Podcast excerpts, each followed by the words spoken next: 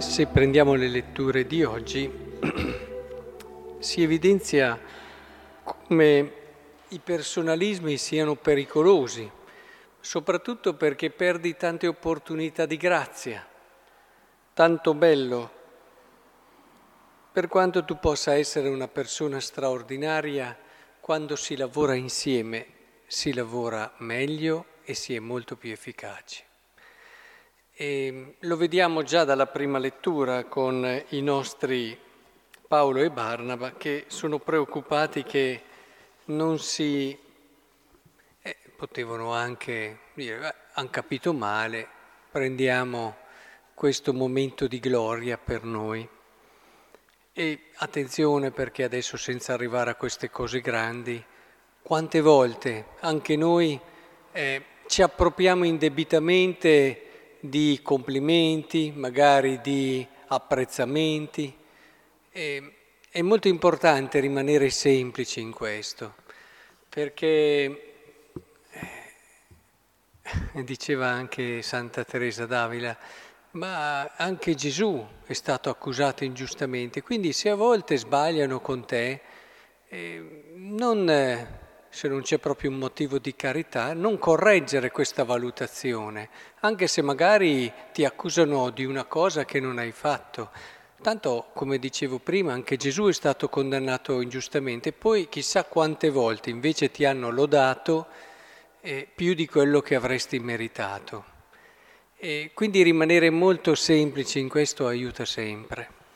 E anche il Vangelo ci fa vedere, è un Vangelo trinitario, perché tutte e tre le persone della Trinità appaiono. Da una parte, se uno mi ama osserverà la mia parola e il Padre mio lo amerà e noi verremo a Lui e prenderemo dimora presso di Lui. Vi ho detto queste cose mentre sono ancora presso di voi, ma il Paraclito, lo Spirito Santo che il Padre manderà nel mio nome, lui vi insegnerà ogni cosa e vi ricorderà tutto ciò che io vi ho detto. E qui compare anche lo Spirito.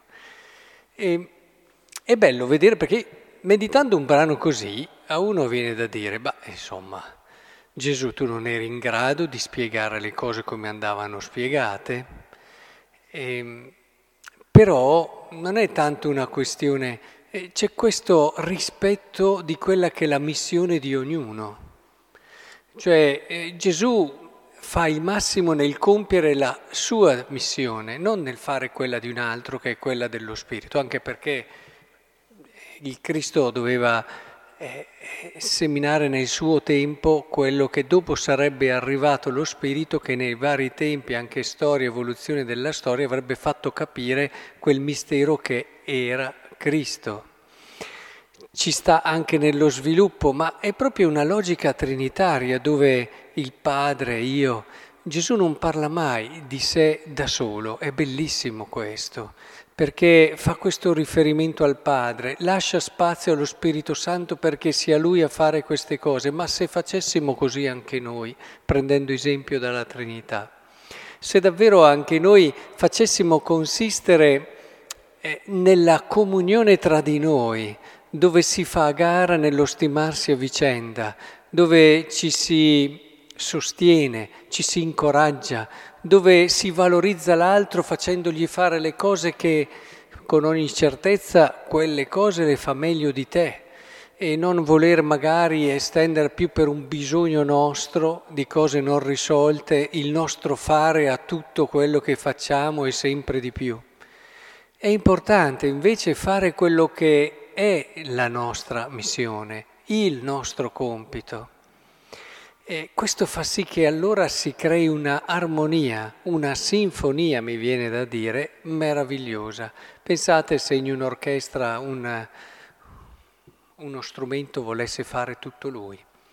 Eh, faremmo un po' fatica, per quanto sia bravo, per quanto sia virtuoso, per quanto lo strumento sia raffinato e anche performante eh, così è un po' la nostra storia ed è bello così, vivere fino a fondo quello che noi siamo chiamati a vivere in questa semplicità e libertà di cuore. Allora sì, vedremo risultati straordinari, risultati divini.